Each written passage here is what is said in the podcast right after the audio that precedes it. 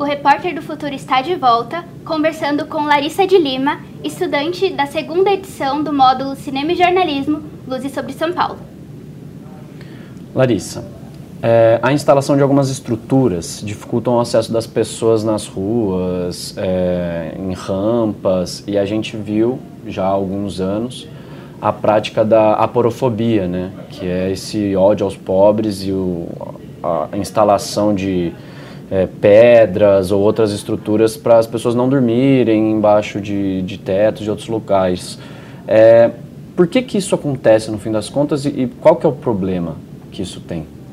A grande maioria dessas estruturas são colocadas por é, ambientes particulares. Por exemplo, bancos colocam bastante para não ficarem na frente.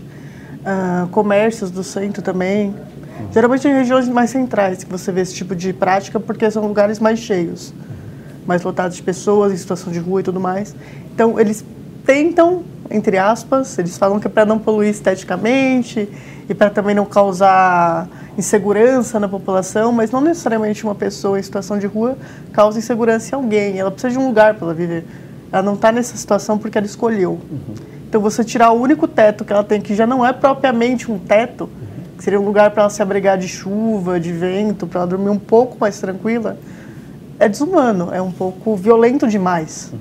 Isso aconteceu na cidade embaixo de viadutos. Durante um período teve pedras que colocaram, né, não eram lojas, mas era embaixo do viaduto, que geralmente se concentram muitas pessoas. E aí uma das pessoas que luta contra a porofobia é o padre Júlio Lancelotti, que chegou até dar nome a um projeto de lei contra isso. Porque ele foi lá e ele mesmo quebrou a estrutura toda, que ele tem uma vivência muito próxima das pessoas em situação de rua. Ele abriga muitas pessoas na igreja quando precisam, ele alimenta todos os dias as pessoas, então ele escuta os relatos. E ele viu que aquela estrutura em particular estava prejudicando muito também. Muitas pessoas perderam o teto delas, que era ali, era naquele canto. Então, o ideal seria, mais uma vez, todo mundo tentar combater isso da forma que consegue, porque não necessariamente uma pessoa vai ter que ir lá e quebrar uma estrutura, realmente, até porque isso pode ser um crime. Claro. Mas votar em leis, ir atrás dos seus direitos, buscar ajudar pessoas que estão nessa situação, sabe? Se souber de um lugar que dê abrigo, às vezes orientar. Uhum. Esse lugar tem um abrigo, tá? mas o ideal é que não existam essas estruturas que impossibilitem o acesso. Uma outra fala que um dos seus entrevistados é, citou e que chamou minha atenção foi que quanto mais conseguirmos residentes no centro, mais segurança a gente consegue para esses espaços. Pode falar um pouquinho mais sobre essa afirmação? A questão é que assim, quanto mais pessoas estiverem resi é, residindo em um ambiente, é, ficam espaços menos vazios, impossibilitando ou inibindo um pouquinho situações de assalto, por exemplo, porque geralmente se procuram lugares mais isolados para você assaltar uma pessoa, para você ter ações de violência, não propriamente assalto, até abuso, assédio. Quanto mais pessoas em volta, isso vai diminuindo. Claro que isso é um trabalho em conjunto com segurança pública, não é só habitar o centro. Mas o ideal é que esses espaços sejam ocupados mesmo, por pessoas em situação de rua também, porque é assim que surgem as ocupações, por exemplo. Elas pegam um prédio que está desabitado há muito tempo, uh, ocupam, entram naquele prédio. Em teoria, o que pode ser feito é se cobrar pelo menos um valor social, para não falar que, poxa, está ali de graça. Não, geralmente ocupações mesmo têm esse valor para manter a ocupação ali. Um valor social e dar uma, uma, uma destinação correta àquele imóvel. Porque é isso, existem leis que implicam que o imóvel não pode ficar simplesmente abandonado, desocupado. É um direito à moradia da população. Então, quanto mais pessoas estiverem morando na região, mais segurança tem na, na, na, questão do centro, que foi o que eu abordei especificamente, o ideal seriam o quê? Pessoas que trabalham no centro morarem no centro. Isso acontece muito pouco. Porque a maioria das pessoas acaba morando em áreas mais periféricas, distantes do centro, porque o aluguel no centro às vezes é muito caro, justamente devido à especulação imobiliária. E aí acontece esse esvaziamento do centro, áreas que estão muito vazias e que está aumentando a criminalidade claramente e pessoas em situação de rua. É, é, é completamente sem sentido isso, porque teria espaço para as pessoas morarem. Existe já até estrutura montada, é isso. Não são terrenos abandonados, tem casas, tem prédios inteiros ali vazios.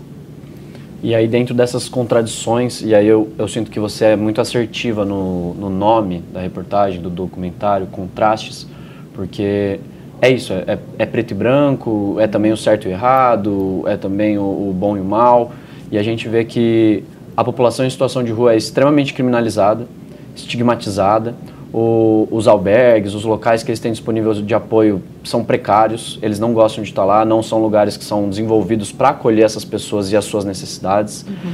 E ao mesmo tempo que essa criminalização delas incide em ações violentas contra esses grupos. É, a gente viu aí a dispersão das cracolândias de maneiras extremamente desumanas aqui Sim. na cidade de São Paulo.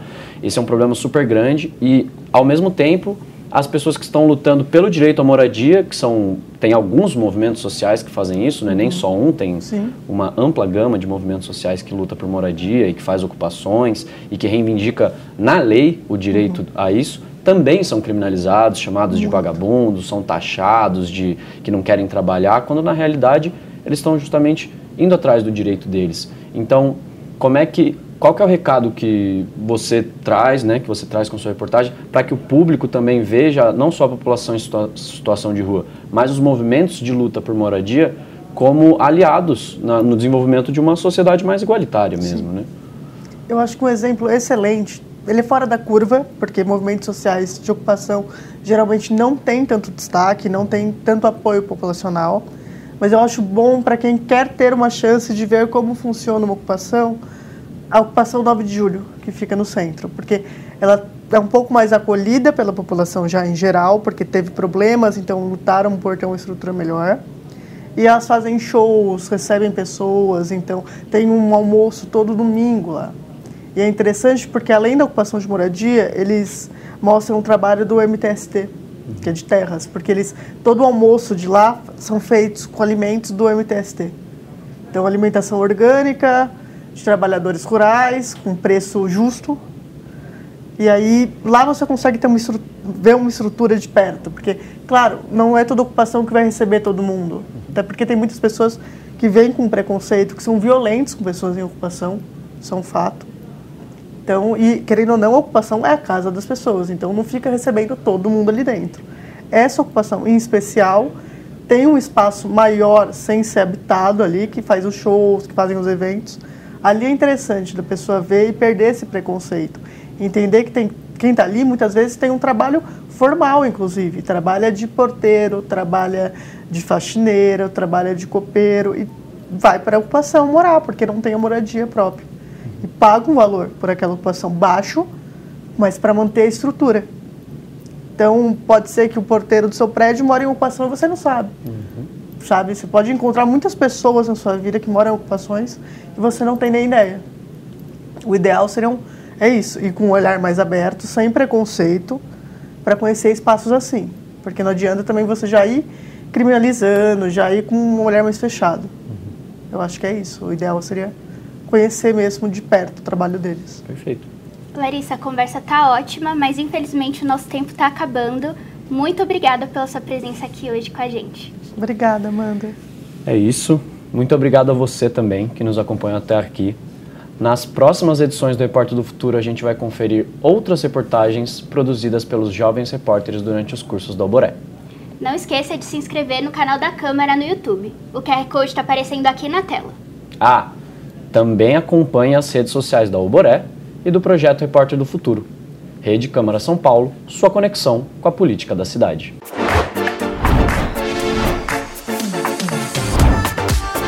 Repórter do Futuro.